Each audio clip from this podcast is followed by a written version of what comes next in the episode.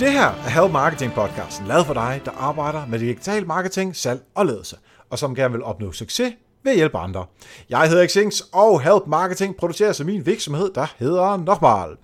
Det her det er afsnit nummer 146, og i dag er der fem tidligere gæster legnet op til dig, og de vil dele deres aller, allerbedste råd. Det er nemlig et sommerspecial, som vi har gang i lige nu. Men inden vi når til gæsterne, så vil jeg faktisk lige fortælle, ja, jeg lige før jeg vil sige prale med, at Anita og jeg, vi har simpelthen i dag, jeg optager den 11. juli 17, øhm, der har vi simpelthen afleveret manuset til Help Marketing-bogen til vores redaktør, som så skal se den igennem. Hold da op, det var fedt. Det var simpelthen så fedt. Øhm, men da vi afleverede bogen, vi var, øh, vi var smadret, fordi der var stress på, og vi, øh, vi har været i gang hele weekenden her. Så Anita og jeg, vi kiggede på hinanden og sagde, vi skal lige, vi skal lige sige noget klogt til, øh, til en mikrofon. Så vi tændte mikrofon, og så øh, taler vi en 8-10 minutter omkring, hvordan vi har det, øh, hvordan, hvor hårdt det har været, hvor sjovt det har været, Øhm, og det er ikke alt, der er lige klogt, men vi optog det, og øh, jeg har ikke redigeret i det, så du kan faktisk lytte til det her, efter vi har hørt øh, de fem eksperter. Fordi jeg synes faktisk, det kunne være, altså det er super fedt at få lov til at dele øh, den glæde, som vi havde, og også den sådan lidt rådvildhed, og sådan, vi vidste ikke rigtigt, hvad vi skulle gøre af os selv. Vi var en lille smule sådan rundt på gulvet også så. Men alt det, det kan du høre øh, senere men det betyder, at vi først og fremmest skal til at høre, hvad Christina Klitsgaard har at sige om automatiseret nyhedsbrev, og det ved hun jo rigtig, rigtig meget om. Derefter der skal vi høre Lars Rød fortælle om, hvordan du kommer i gang med øh, en webshop, som vi også skal bruge til at have marketingbogen og e-commerce. Det ved han rigtig meget om. Og så er det tid til at høre Torben Rasmussen til at fortælle om, hvordan du bruger konkurrencer til at skabe salg og det er han ekspert indenfor. Og nu, Christina, kunne jeg godt tænke mig at øh, høre tre helt konkrete råd på relativt kort tid i forhold til alle de mennesker, som jeg er sikker på nu er overtalt til, at man skal ud og lave sin øh, automatiserede mailflows. Hvad synes du er noget af det vigtigste, man skal lave? Tre styks. Ja, det allerførste råd, jeg vil sige, det er kig på, øh, hvad der sker, når folk tilmelder sig nyhedsbrevet, for det er det oplagte sted at starte, og det er der, man bløder oftest. mm-hmm. Hvis man lige nu har et nyhedsbrev, hvor der bare står, tak for din tilmelding, må du stå der og rådne op i helvede, til jeg engang har tid til at sende dig en mail. Så er det der, man starter. Ja, jeg ved godt, det er det, man skriver, men det er den følelse, man får jo. Kig på, hvad... Den her sætning er faktisk rigtig vigtig. Øh, jeg håber, folk skriver ned, for det er pissevigtigt, det her. Kig på, hvad kunne jeg godt tænke mig, at folk, der lige har tilmeldt sig mit nyhedsbrev, ville gøre hurtigere. Øh, hvad kunne jeg godt tænke mig, de ville gøre? De vil gøre. De fleste vil sige, jeg gad godt at konvertere dem til kunde. Godt. Hvordan kan jeg lave, planlægge en serie på x antal e-mails, som vil motivere dem til at blive kunder i min butik hurtigere, end hvis jeg lod dem stå og passe sig selv. Øh, I min forretning, der var det nemt nok, hvad vil jeg gerne sælge nye kunder? Jeg fandt noget rimelig billigt. Jeg skal, man skal aldrig forsøge at sælge noget dyrt i en velkomstserie. Man skal prøve at finde et billigt produkt, så folk kan prøve mhm. af, forhåbentlig blive glade for. Øh, så hvilket produkt kunne jeg godt tænke, eller produkter, Hvordan kan jeg tilrettelægge en serie på mindst tre e-mails, lad os sige 3 til 7, for ikke at blive alt for ambitiøse på, på flowet, øh, der konverterer dem til kunder. Det er det første, jeg vil kigge på. Det, yes. næste, det næste, jeg vil kigge på, det er den helt oplagte, og den, og den, den, den ligger mit hjerte meget nært, for den, nu har vi talt om den en gang i dag. Øh, det er jo den her med øh, ved forladt indkøbskurve. Det gælder altså ikke kun folk, der har en webshop det er helt oplagt, at hvis man har en webshop, så skal man simpelthen sørge for at få sat den her e-mail, automatiseret e-mail op, der hedder, hey, øh, du har stadigvæk varer i kurven hos os. Når du er klar til at, at gennemføre dit køb, så klikker du bare her. Har du spørgsmål, så kontakt kundeservice her. Det, der lige er vigtigt at sige til den automatiserede e-mail, det er, det er jo ikke en e-mail, der bliver sendt fra ens e-mailsystem. Det er en e-mail, der kommer fra ens, der skal ens website, webshop kodes til og spytte den ja. mail ud. Men den teknik tror jeg ikke, der er tid til at gå ind i her, og det er der også nogen, der er meget bedre til at sige noget om, end jeg er. Men det, er et sted, men det, der er vigtigt for mig at sige her, det er, hvis man nu sidder og lytter med her, og ikke har en webshop, men sælger viden, så øh, er det, kan det være en rigtig god idé at sætte den her mail op alligevel. Øh, jeg har en, øh, eller havde en kursist, som solgte sådan nogle øh, personlige træningsforløb, øh, som kostede 17.000 kroner. Hun kan jo godt se, hvem der har været inde via hendes e-mail, gået ind på landingssiden, derfra klikket sig videre ind på betalingssiden, og så alligevel ikke købt. der ville det være oplagt at sætte en automatiseret e-mail op, også i hendes forretning, der hedder, hey, jeg synes også 17.000 kroner, det er sgu mange penge. Øh, hvis du har spørgsmål til det her, så er du velkommen til at trykke reply til den her e-mail, så sidder jeg i den anden ende og svarer dig. Du er også velkommen til at ringe til mig. Jeg har telefontid hver dag mellem 10 og 12, whatever. Så det er vigtigt mm-hmm. at forstå, at de her e-mails skal ikke også konvertere, eller skal ikke kun bruges i webshops. Det tredje, ja. det tredje gode råd, jeg vil have, det, og det er egentlig bare fordi, jeg, det, det synes jeg kunne være interessant. Øh, den tredje ting, det vil være, hvordan kan jeg bruge automatiseret e-mail til at overraske mine læsere positivt? Nu nævnte jeg den her med, øh, for eksempel, når du har været tilmeldt nyhedsbrevet i et år, så får du et eller andet. Det kunne være alle altså, jeg mulige synes, årsdagen er super fed. Ja. Den kommer man helt klart til. Også jeg fordi, synes, man skal melde sig til nyhedsbrev med det samme, og så vente et år, og så får man den, fordi det, ja, det skal jeg så have lavet. Jeg synes, det er en super sjov idé. Ja, og det, og det siger jeg, fordi nu er jeg kommet med to eksempler her, som handler om konkret, hvordan kan vi skabe mere salg med vores mail. Så den tredje råd her, det er en, som ikke handler om at skabe mere salg, men egentlig bare handler om at sprede noget kærlighed til vores læsere, ja. og huske at anerkende, at vi faktisk er rigtig glade for dem. Så, så det synes jeg kunne være en mulighed. Også fordi jeg synes nogle gange, det er lidt uklædeligt. Det er sgu ikke alle, jeg har lyst til at ønske mig tillykke med fødselsdagen, hvis du kan følge mig i det. Mm. Øh, så synes jeg, mm. det her er mere relevant, hvis du skrev, det skulle et år siden, du tilmeldte dig mit nyhedsbrev. Øh, det, den synes jeg bedre, jeg kan leve med. Og så handler det også om dig og mig, i stedet for kun om personen og eller personligt, som man måske ikke helt har øh, gjort sig fortjent til at få lov til at tale om. Ja, lige præcis. Plus at vi jo også godt er klar over, der er bare en forskel på, nu har jeg jo taget rigtig meget af min egen uddannelse i USA, men der er jo en kulturforskel. Og vi danskere, vi er sådan lidt mere, øh, du, skal ikke, øh, du skal ikke bruge mit fornavn. Jeg ved godt, du ikke ved, hvem jeg er. Du skal heller ikke ønske mig tillykke med fødselsdagen, for jeg ved godt, du i realiteten er skide ligeglad. Og den, ja, er vi, den er vi bare nødt til at forstå, den kulturforskel er der altså bare.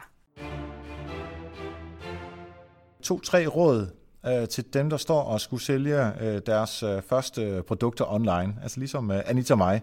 Hvad øh, ville det være din, øh, din konkrete råd til dem? Altså nummer et, som vi også talte om i starten, det er at forstå dine kunder.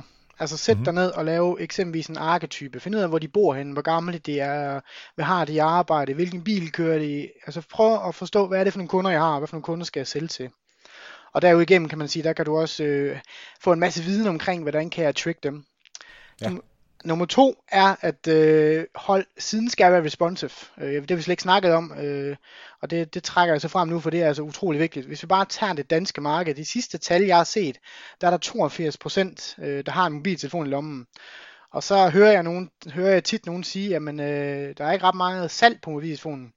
Det kan godt være, at der ikke bliver solgt så meget på mobiltelefonen, men de fleste mennesker starter rent faktisk øh, deres informationer omkring produkter på mobiltelefonen, så din, din webshop skal være responsive. Så hvis den ikke er det, så se og få fat i dit webbureau, eller sæt dig ned foran maskinen og kom i gang med at få den til at, at være mobiloptimeret. Fordi også en anden ting i det her, det er jo, at øh, Google de, øh, på mobiltelefonen vil søge resultater. Hvis din mobil, at den ikke er mobiloptimeret, din, din webshop, så bliver du rangeret rigtig lavt. Og øh, det der er snak om, og der nok sker herinde for de næste par måneder, det er, at øh, den her algoritme, der håndterer den her, øh, man kan sige, mobile friendly øh, øh, view øh, ud fra Googles algoritme, den øh, mm. går også ind og siger, er du på en desktop, så laver vi samme nummer. Så derfor gør, dit, øh, web, gør din webshop responsive. Ja, vigtigt. Øh, og så er der hastighed. Øh, det vil jeg heller ikke rigtig inde på, men også en af de her vigtige ting. For Søren, hastighed er altafgørende. Det vil sige, at den oplevelse, dine kunder har på, hvor lang tid loader en side. Øh, et sted, som øh, mange de ser, de, de ser meget på produktlister og andet, men et sted, hvor hastighed er meget vigtigt, det er i dit betalingsflow. Så mm. øh, hjem og se, hvor lang tid tager det, og hvis det tager 3 sekunder, så er der noget, der skal optimeres. Ja. Og så den sidste ting, det er styr på logistikken. Det vil sige, hvis du sælger mere, altså for eksempel, hvis I sælger, når I sælger bøger, der er det sådan rimelig simpelt. Men hvis du sælger 500 produkter, så have et lager, der er optimeret til, at det er let at pakke fra. Fordi hele logistikdelen er afgørende for den service, du øh, yder. Så øh, hjem og kig på lageret. Er det let tilgængelige varer, du har? Er det let at pakke tingene, hvis kunder køber det og det og det det? Hvor, hvor svært er det så at finde frem og få det pakket ned og sendt i, i, inden for en fornuftig tidsramme? Så styr på logistikken er også en vigtig del. Torben, Konkrete råd, et par stykker omkring, øh, hvis jeg skulle i gang med at øh, køre konkurrence nu her. Jeg har ikke prøvet det før, og vi taler altså korte, korte råd, så vi har et dejligt overblik her til sidst. Det første, jeg vil sige, det er at lave en årsplan. Øh, overordnet årsplan at sige, hvor tit i det her år vil du køre nogle konkurrencer, og hvad er dine overordnede formål med at køre de konkurrencer. Øh, fordi alt for mange gange, som du sagde indledningsvis, så ser vi det der med, nej, men nu skal vi lige engagere vores brugere, eller vi, der skal ske noget, øh, vi skal have nogle flere permissions ind, eller, eller øh, vi skal have nogle flere likes, eller der er for dødt, at vi skal engagere brugerne, og så bliver der sat noget i gang, som ikke er særlig øh, gennemtænkt. Og, ja. øh, så, så lav en årsplan og, og definere, hvilke forskellige formål, du har med det der, som du også kan sige, nu laver vi de der to, dem laver vi for at få permissions, så laver vi de her to, dem laver vi for at få engagement og, og uh, brugerinvolvering osv., og, og hvad der nu kan være af forskellige andre mål. Godt, så det er planlægning. Så går vi yes. til råd nummer to. Råd nummer to, det er at registrere dine timer i marketingafdelingen. Det ved jeg godt, det er ikke en uh, ret populær ting, men uh, brug Toggle eller Trello eller Rike eller et af de der øh, værktøjer, og, øh, og, og så prøv at, fordi hvis ikke I gør det, så kan I simpelthen ikke prioritere jeres indsats i marketingafdelingen, og, og dermed vælge, hvilke former for konkurrencer skal I køre, og hvornår, hvornår er det en god idé at køre en konkurrence, i stedet for at lave nogle flere blogindlæg eller videoer, eller hvad man nu ellers kan lave af SEO Præcis. eller alle mulige andre ting. Mm-hmm. Og har du tredje? Ja, det har jeg også.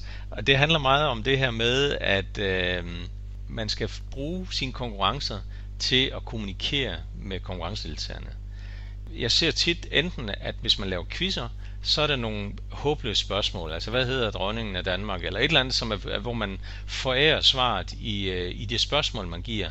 Hvor jeg sidder og tænker, hvorfor pokker laver man den her quiz? Hvis man tager nogen, der gør det godt, som ingen, det er ikke vores kunde, det er ikke os, der har lavet det, men Folkevogn, deres julekalender, hvor de de har nogle spørgsmål, så har de sådan et ekspertspørgsmål, et ekstra spørgsmål, man kan svare på, hvor at, at man virkelig skal vide noget om folkevogn, eller interessere sig for biler, eller et eller andet, for man har svaret.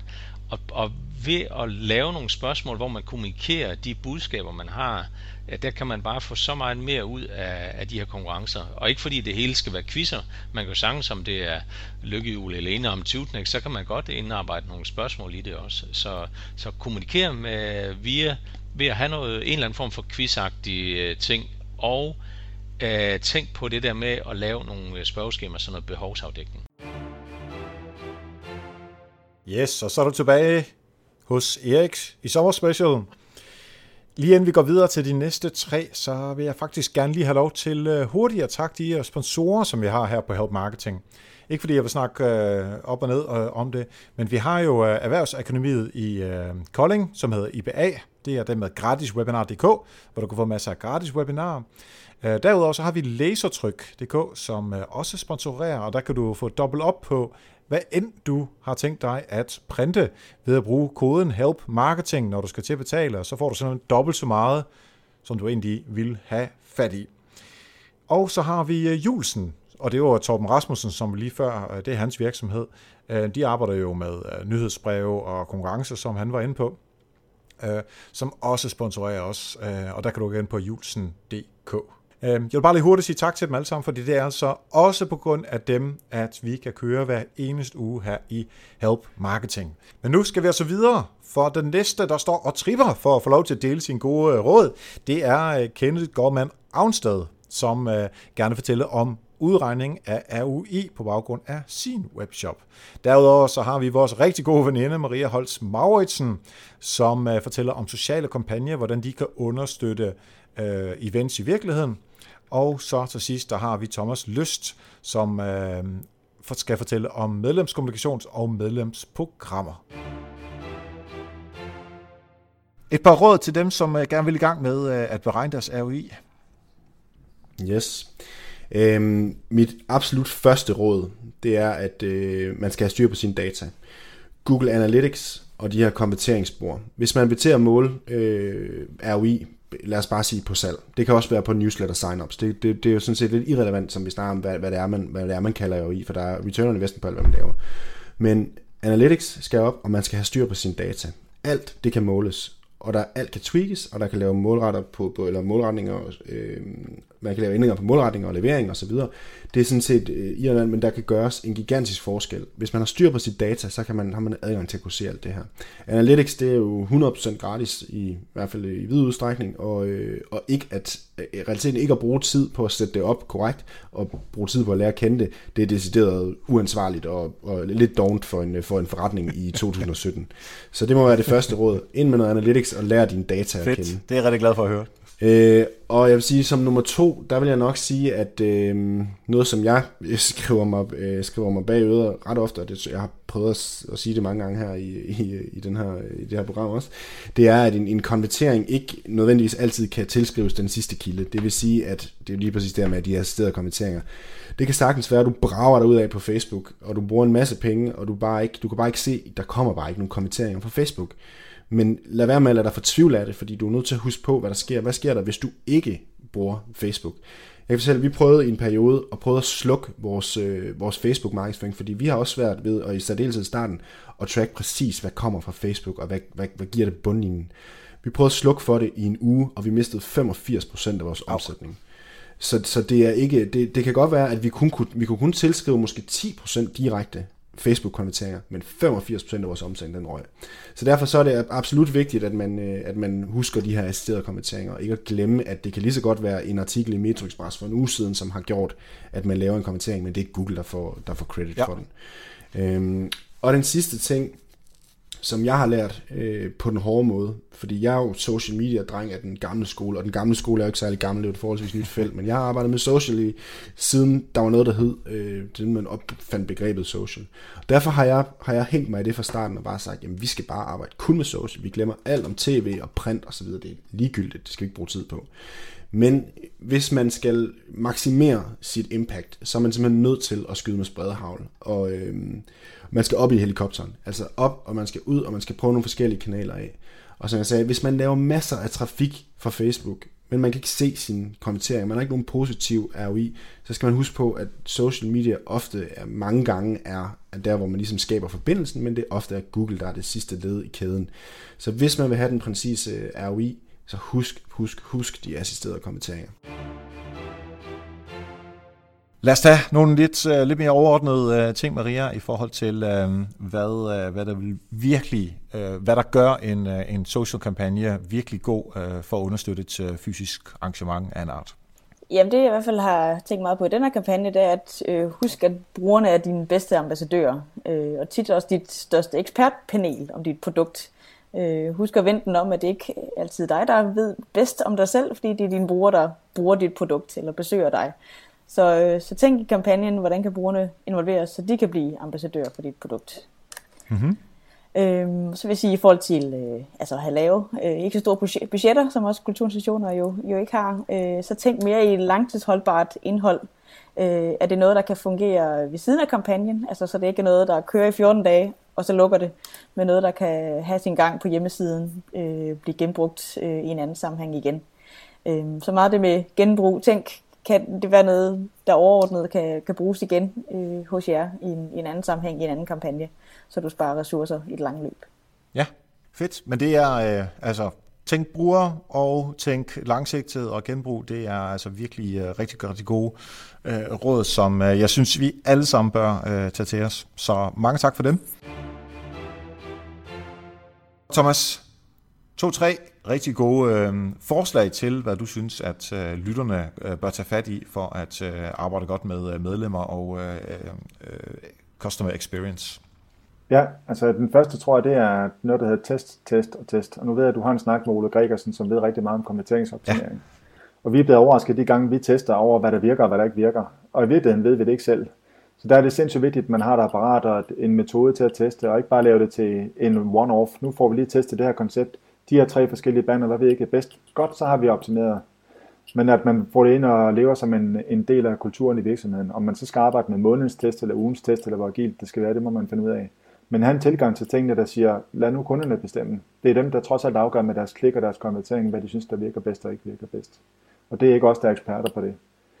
Så det, det synes jeg er super vigtigt, at man får det op at køre. Mm-hmm.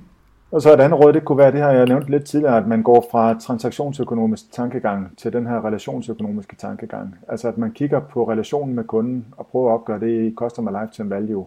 At man ikke kigger isoleret på den ene transaktion, øh, fordi det kan godt være lidt, øh, lidt farligt bare at se på den pågældende transaktion og sige, var det en god kunde eller var det en dårlig kunde? Købte de mange tilbudsvarer? Skulle der bruges meget emballage eller tør i forbindelse med forsendelse af varerne eller et eller andet?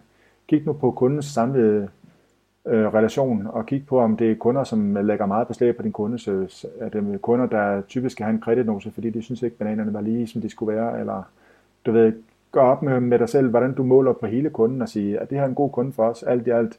Øh, hvis de fortæller bredt og vidt om, hvor gode vi er, og fortæller til venner og bekendte, at du skal gå ind og, og lægge en ordre på Coop.dk mad, så kan det også være med til at hjælpe i regnestykket, hvis de fortæller godt om os på Facebook eller på andre sociale medier. Helt klart også et plus. Men find ud af, hvordan, hvordan kundens samlede relation er med dig, og find ud af, om det så er en god kunde eller en dårlig kunde, og hvor I kan udvikle jer sammen. Og der skal man måske ikke tænke, nu, nu siger du rigtig mange ting, det er måske ikke øh, realistisk, at man kan tage det hele med, altså både social delinger og det, man, det der bliver sagt over spisebordet, øh, plus kundeservice, plus øh, køb og plus emballage og plus hvad ellers der kan være. Altså start med det, man kan, og så udvide det øh, på sigt, tænker jeg, for det ellers bliver det meget udoverkommeligt. Ja, præcis. Jeg tror, man kunne komme øh, rigtig langt hen ad vejen med en 5-6 parametre ja. og sige, det er den, vi måler på første omgang, og så kan man forfine det efterfølgende. Men kom i gang med at kigge på det her relationsøkonomi og sige, hvad betyder kunden for os over en, en længere periode, customer lifetime value. Fedt. Og hvordan øh, har du en acquisition på kunderne, der gør, at øh, de kunder, du skaffer på den kanal, er bedre kunder over, over tid end andre ja. kunder. Det tror jeg er vigtigt. Og det sidste råd, jeg vil give, det var øh, automatisere i virkeligheden. Øh, jeg tror, at vi har rigtig mange ting, vi gør i Coop.dk Mad, som ikke er automatiseret, som vi godt kunne automatisere. Og min mantra har altid været, så lad os prøve at automatisere det, og prøve at få det til at ske helt automatisk. Fordi det, der sker, når der er nogle personer over, der skal lave et udtræk, eller dele noget, eller lave en fil, eller gøre et eller andet, det er, at det, et eller andet tidspunkt, så går det bare i stå, eller det bliver fejlbehæftet. Så alle de processer, der er i forbindelse med kundelivstid, i forbindelse med kunderejser osv., osv. sørg for at få det automatiseret. Og det kan man jo gøre i alle de her fine programmer, der findes, uanset om man bruger Salesforce eller Responsus, eller hvad man bruger. Prøv at få optegnet den her kunderejse og finde ud af, hvor kan vi automatisere den her proces. Hvis du har en kunde, der ikke har købt i fire uger, hvad kan vi gøre for at vinde den her kunde tilbage med nogle automatiseringer? Det kan være, der skal nogle alerts til kundeservice, der gør, at de skal ringe til kunden efter deres første køb osv. osv. Hvis der er en anden, der skal sidde og trække filen ud og gøre noget og sende noget til kundeservice, så sker det måske de første to uger, men på et tidspunkt så dør ja. det bare. Og hvad sker der, når den her medarbejder er syg eller har ferie? Så de her ting, de skal automatiseres, før det virkelig får en effekt. Og så kan du også koncentrere dig med at danne, nemlig at sætte dig og kigge på, på de strategiske mål, du har i virksomheden. Så er jeg tilbage live her i sommerspecialen. Det er altså super fedt med øh, sådan nogle helt dejlige konkrete råd, der er lige til at gå i gang med. Hvis det er, at du er på job her i løbet af sommeren, det er nemlig hele sommeren, øh, så øh, følger jeg med dig. men, men derudover så øh, kan du helt klart øh, starte med nogle af de her ting med det samme, hvis ellers det er noget, som du arbejder med. Hvis du til gengæld ligger ved poolen, eller er på storbysferie, eller er en vandretur, nogle af de her rigtig fede ting, så håber jeg, at du husker tilbage på det her, når du kommer tilbage på pinden. Men hold nu ferie først. Og så er det blevet tid til at høre, hvor udmattet Anita og jeg var, lige da vi afleverede manus til Help Marketing bogen. 408 sider, 145.937 ord, 861.275 tegn med mellemrum. Det er næsten en million. Næsten en effing million tegn. Det vil faktisk sige, at så meget som vi sletter, Erik, så har vi faktisk skrevet en million tegn. En million gange, hvor vores øh, fingre er gået ned og op på et tastatur. Ja. Så og det, det er ikke engang med museklik, det der. Nej. Hold nu. Det er blevet til en grundbog?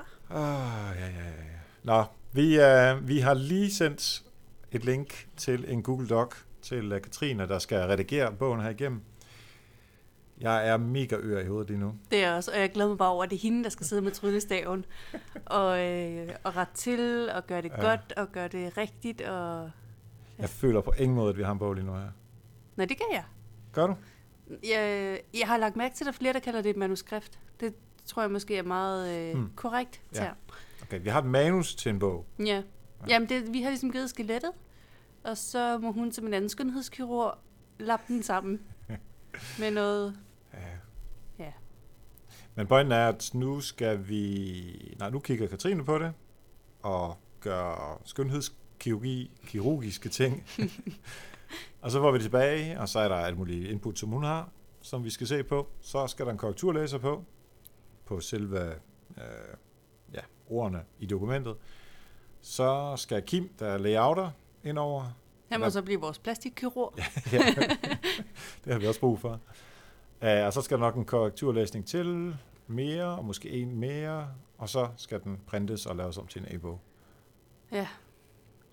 Og øh, så er det som om, man også skal kunne købe den der bog et sted. Så, oh, ja. så hele det der web øh, shop-univers, vi skal have lavet, Erik, det er jo lige nu, hvor man føler, man har afleveret, og man lige får sådan en, åh, det var rart. Så tror man lige, man er færdig. Det Ja. er vi overhovedet ikke. Vi er absolut ikke færdige. Jeg troede, at øh, når man er her, øh, vi optager her den, øh, den 11. juli, at så den 12. Altså, jeg, jeg skal op og træne i morgen tidlig klokken 7. Jeg tænker, 11. juli, det er hele ud af verden. Så har jeg mit liv, normale liv tilbage. Men så er der hjemmesider og alt det andet, som jeg sagde før. Så lad være med at gå ind på helpmarketingbogen.dk lige nu, fordi den ser ikke så god, god ud lige nu. Den er ikke ægte endnu. Nej, nej, Så, øh, den kommer nok. Så gør dig selv den tjeneste, og vent til det ægte. Til du rigtig kan gå ind på helpmarketingbogen.dk. Ja. Det er sådan en anti-reklame eller sådan noget. Ja. Ej, det er, det er super fedt at, uh, at blive færdig. Nu har vi jo, det er tirsdag i dag, um, og vi har jo, i hvert fald siden fredag, har jeg stort set ikke lavet andet, end at skrive på den bog. Nej, jeg har haft sådan et øh, dobbeltliv. Ja, du har haft dobbeltliv. Øh, fordi jeg er jo lige flyttet i lejlighed og lige købt lejlighed, og øh, den skal jo sættes i stand, så jeg har været handywoman by day og forfatter by night. Øh, så det har været øh, noget af et sprint. Det er ren været- Batman. Jeg føler, at jeg har løbet et maraton, Ja, og øh, så løb man det maraton, og så var der en ved mållinjen, der sagde, hey, løb lige herover, der er et sprint herover, det kan være, du kan slå en eller anden hurtig mand. og så tænkte jeg, okay, og nu har jeg sprintet. Nu har du vi har sprintet og maratonet. Ja. Ej, men det er dejligt at uh, få det ud af verden. Der er alt muligt andet, som vi skal nå uh, at lave også. Uh, det er godt lige at få det lidt på afstand, mens Katrine arbejder på det. Uh, og så, uh, du skal på ferie snart også. Ja, par jeg synes, der er for længe til. Ja. Men, øh, men nu sætter jeg en lejlighed i stand først, og så tager jeg på ferie. Ja. Og når så jeg kommer tilbage, så der ligger der næsten en bog på hylderne. Jeg tager jo ikke på ferie, fordi jeg skal sørge for, at den næsten ligger på hylderne. Du har til gengæld været god, det, synes, det vil jeg godt rose dig for, at du har været god til at lave sådan nogle weekendture. Ja. Mens du har skrevet bogen, der har jeg jo bare ikke gjort det. Nej, Altså, du har bare jeg jo- skrevet. Jeg har virkelig bare taget det hårdt og tænkt om weekend på kontoret også bare leks. Ja. Ja. Så øh, ja. Um, skal vi sige, hvornår vi uh, regner med at udkomme, eller tør vi ikke det endnu? Det synes jeg godt, vi tager. Ja. Jeg kan godt lide det der med at lægge pres på en selv, ikke? med nogle Ja, deadlines. ja. Ja. Ej, men helt klart, den her deadline her 11. juli, det har været en, uh, jeg tror ikke, jeg må sige altså ordet MF på engelsk, fordi der er nogle regler i iTunes og sådan noget. Men jeg tror, du mener, jeg ved, hvad jeg mener. En mega fed, det er ikke det, jeg mente. Bare fordi det starter med MF først. Så der er min hjerte er helt slukket. Det er, nu er det fjolleri. Ej, øhm, det har været mega stressende her de sidste og weekenden op til, og øh, jo tættere og tættere vi kom på. Men sådan er deadline show. Så det betyder også, at øh, hvor vi i går eftermiddag på, den her tids, på det her tidspunkt øh, for 24 timer siden ikke havde en intro, ikke havde nogen outro, vi havde ikke nogen indholdsfortegnelse, vi havde ikke sat kapitlerne sammen, der var ikke nogen sådan forord. Øh, Der var stadig kapitler, vi manglede at læse igennem. Ja, lige præcis. Uh, der var et kapitel om uh, community management, som, som jeg husker, det var på 19 sider i går, og nu er på nogle af 34 sider eller sådan noget. Ja, Ja. det er omkring. Der er altså blevet skrevet uh, hurtigt, uh, og det, gør, altså det er deadlines jo gode til, at få folk til at gøre noget. Mm. Men jeg vil så også sige, at de sidste par dage har du også lyttet mere og mere som folk med de ondeste tømmermænd, hvor de siger, jeg gør det aldrig mere. Jeg skriver aldrig nogensinde en bog igen. Og så går der en uge, og så er man i det igen, ikke? Altså, Ja, jeg drikker aldrig nogensinde lige indtil i morgen. Ja. Ej, der, der går nok lidt længere tid, inden jeg skal skrive en ny bog. Nå, vi kom fra uh, udgivelsesdagen, Nå ja. uh, og det, vi har fundet en lørdag. En lørdag. En lørdag. ja, fordi det kan vi godt lide. Øhm, det er sådan en inside joke, jeg tror ikke, vi har forklaret. Hvis ikke, jeg tror, vi har forklaret den før. Det er en inside joke, som vi har forklaret før, så er du nødt til at gå tilbage til et andet afsnit, hvor Anita var med i. uh, Et udefineret, et udefineret øh, afsnit, hvor jeg også var Jeg tror faktisk, det var afsnit, uh, afsnittet, hvor vi var på Gran Canaria. Nej, jeg tror, det var efter. Det var det, vi var kommet hjem, og ikke oh, var ja. lige gået ned i sådan en sumpe ting, hvor man tænkte, ja, Det den er bog rigtigt. skriver sig selv, og så Ja. finder vi ud af, at det gør den faktisk ikke. Nå, vi kan ikke trække dem længere. 30. september 2017. 17. Det er simpelthen dagen for, hvornår vi øh, vil øh, lancere bogen. Vi laver... Og Og hvad? holde en øh, lille festivitas. Ja, ja, ja, præcis, præcis. Ja. Hvordan og hvorledes det sker, øh, det ved vi ikke helt endnu. Men det er i hvert fald den dag, vi går efter. og øh, du skal holde, du skal blive ved med at lytte til Help Marketing her over de næste øh, uger og måneder, for at øh, få mere insiderviden. Det er en teaser, det her. Og nu bliver vi lige rigtig dobbeltmoralsk? Du skal holde øje med helpmarketingbogen.dk, for der sender vi info ud om release party. Du må bare ikke gå der lige nu. Nej. Vent lige lidt. Vi skal lige... Ja, ej, Ja. tjek det, altså Når du kommer hjem fra sommerferie, Ja, så ja, ja. Ej, hvis du går derind nu, så kommer du ind på Nochmal, hvor du kan tilmelde dig et nyhedsbrev, og så, øh, så får du noget at vide. Det er bare ikke så pænt, som, som det vil være senere. Jeg tror ikke, vi kan, øh, vores, vores hjerner, som er rimelig øre, jeg tror ikke, der kommer mere fornuftigt ud af os lige nu. nej, men... Nej. Jeg er bare glad for, at, øh, at vi, øh, uden at blive uvenner, øh, har skrevet i hvert fald en million tegn, og så slettet øh, 300.000 af dem igen. Nej, det må være 150.000 af dem igen. Når man tænker på, at vi har arbejdet på det her i næsten lige præcis cirka syv måneder, Mm. så synes jeg også, det er ret godt gået, at vi ikke er blevet uvenner. Ja. Vi har ikke råbt hinanden. Vi har ikke skrevet hinanden. Nej. Der er ikke nogen, der har grædt, så vidt jeg ved. Vi har ikke haft nogen skænderier. Det har vi faktisk ikke. Um, Anita, hvis du siger syv måneder, og der er omkring to måneder mere. fra- Det er en ægte baby! Ej, det jo perfekt Åh, time det er her. det fint, er det fint. Og var det lige omkring nytår, vi var på Gran Canaria og begyndte at skrive bog? Det tror jeg nok, det var. Hold nu. Det skulle man tro, vi havde planlagt, hva'? Ja. Ni måneder kan det tage at producere Ja. en bogbaby. Ja. En bogbaby, det er altså fedt. Så du måske lade mærke til, så var der en lille smule sådan noget øh, træls lyd i baggrunden. Øh, Det er altså det, der sker, når man øh, skal optage hurtigt, og man ikke havde forberedt sig, at man egentlig ville optage. Men den 30. september, der er det, at det sker. Der øh, udkommer Help Marketing-bogen simpelthen. Øh, om et par uger, eller tre, fire, der kan du øh, faktisk købe den på pre-sales på helpmarketingbogen.dk. Det kommer så snart vi har fået den der hjemmeside op at køre. Men øh, det fortæller vi mere om her i løbet af sommeren. Et kæmpe shout-out til Mette fra Sumera for at have skrevet de her super show notes, også til sommer special podcastene. Gå ind på helpmarketing.dk, og så finder du noterne under afsnit nummer 146. Tak også til Christian Charling fra Somera, der øh, jo sætter tid af til, at Mette kan hjælpe os. Øh, så hvis du har brug for at få skrevet nogle tekster her i den varme sommer, så gå ind på somera.dk og få fat i Christian. Hils fra øh, Help Marketing herinde, så er jeg sikker på, at I finder ud af noget godt. Så er det tid til Help Marketing historie. Hvad skete der for 100 uger siden i Help Marketing? Det var afsnit nummer 46, og i det afsnit, der havde vi besøg af vores gode ven Jakob Kilobogård. Han fortalte om Google Analytics. Hvad er det for noget, det her Google Analytics? Hvordan sætter man det op? Hvordan får man det til at fungere? Hvordan sætter man mål op? Målgruppe og demografi og alle de her ting, du kan i Google Analytics. Det er et af de afsnit, der bliver lyttet til rigtig meget, fordi der er rigtig mange, som gerne vil vide, hvordan man arbejder med Google Analytics. Så er du også en af dem, så kan jeg kun anbefale at gå tilbage til afsnit nummer 46 i din øh, podcast-app eller på helpmarketing.dk, og så kan du lytte med der. Husk, du kan støtte Help Marketing på Patreon eller via øh, MobilePay. Det er på nokmal.dk-støtte. Du kan finde alle noterne på helpmarketing.dk til alle afsnit. Hvis du har lyst, så kan du også være med på facebook.com-helpmarketing.dk. Det vil være rigtig hyggeligt. Og du kan følge mig på Twitter, Instagram eller Snapchat ved simpelthen bare at lede efter mit navn, E-R-I-C, Z-I-E-N-G-S. Hvis du har ris eller ros, kommentarer, forslag til gæster, værktøjer, måske du har lyst til at bruge konsulentydelser her for Nochmal, jamen så mail mig på eriksnabelag.nokmal.dk. Lige om lidt, der skal vi til efter falderæbet, og i dag er det inspiration til dig fra andre podcasts. Der er jo super mange gode podcasts til sådan nogen som os, der arbejder med markedsføring og salg osv. Så, så derfor har jeg spurgt nogle af mine gode podcast-venner, om de vil lave en lille promo for sig selv. Og det er dem, som jeg giver ordet til om lidt.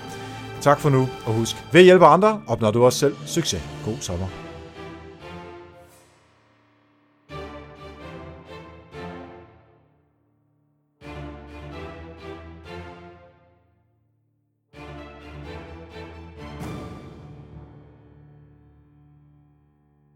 Du har lige lyttet til Help Marketing, som jeg også lytter fast til.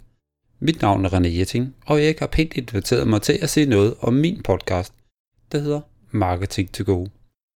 Marketing to Go er en podcast, der giver dig viden og inspiration til at blive bedre til at lave markedsføring, så du øger dit salg. Marketing to Go byder på en blanding af selvstændige, der deler deres erfaringer med markedsføring, og marketing-eksperter, der giver deres bedste tips og tricks. Og så er det helt drysset med en god portion positiv livsindstilling. Du finder Marketing to Go på iTunes eller på Stitcher til Android. Søg eventuelt efter Marketing to Go eller mit navn, som er René Jetting. Det var ordene. Jeg håber, du vil lytte med. Hej kære lytter af Help Marketing. Erik har været så flink at give mig 60 sekunder til at fortælle dig, hvorfor du også bør lytte til An Philosophy podcastet. Det klarer jeg på 32 sekunder. Mit navn er Michael Rik, og her er de tre grunde til at lytte til mit podcast. Nummer 1.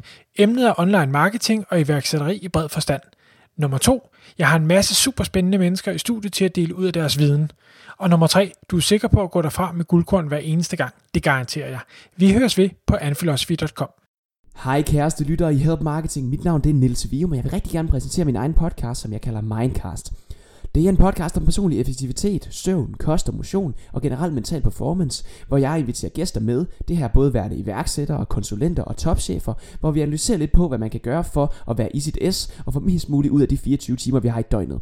Hvis du synes, det kunne være interessant, så lyt med i Mindcast, stavet M-I-N-D-C-A-S-T, og den kan findes i iTunes og i din podcast-app. Hej, jeg hedder også Erik. Jeg hedder Erik Korsvig Østergaard, og jeg har også en podcast. Det skal man åbenbart i det her program. Man skal hedde Erik, og man skal have en podcast.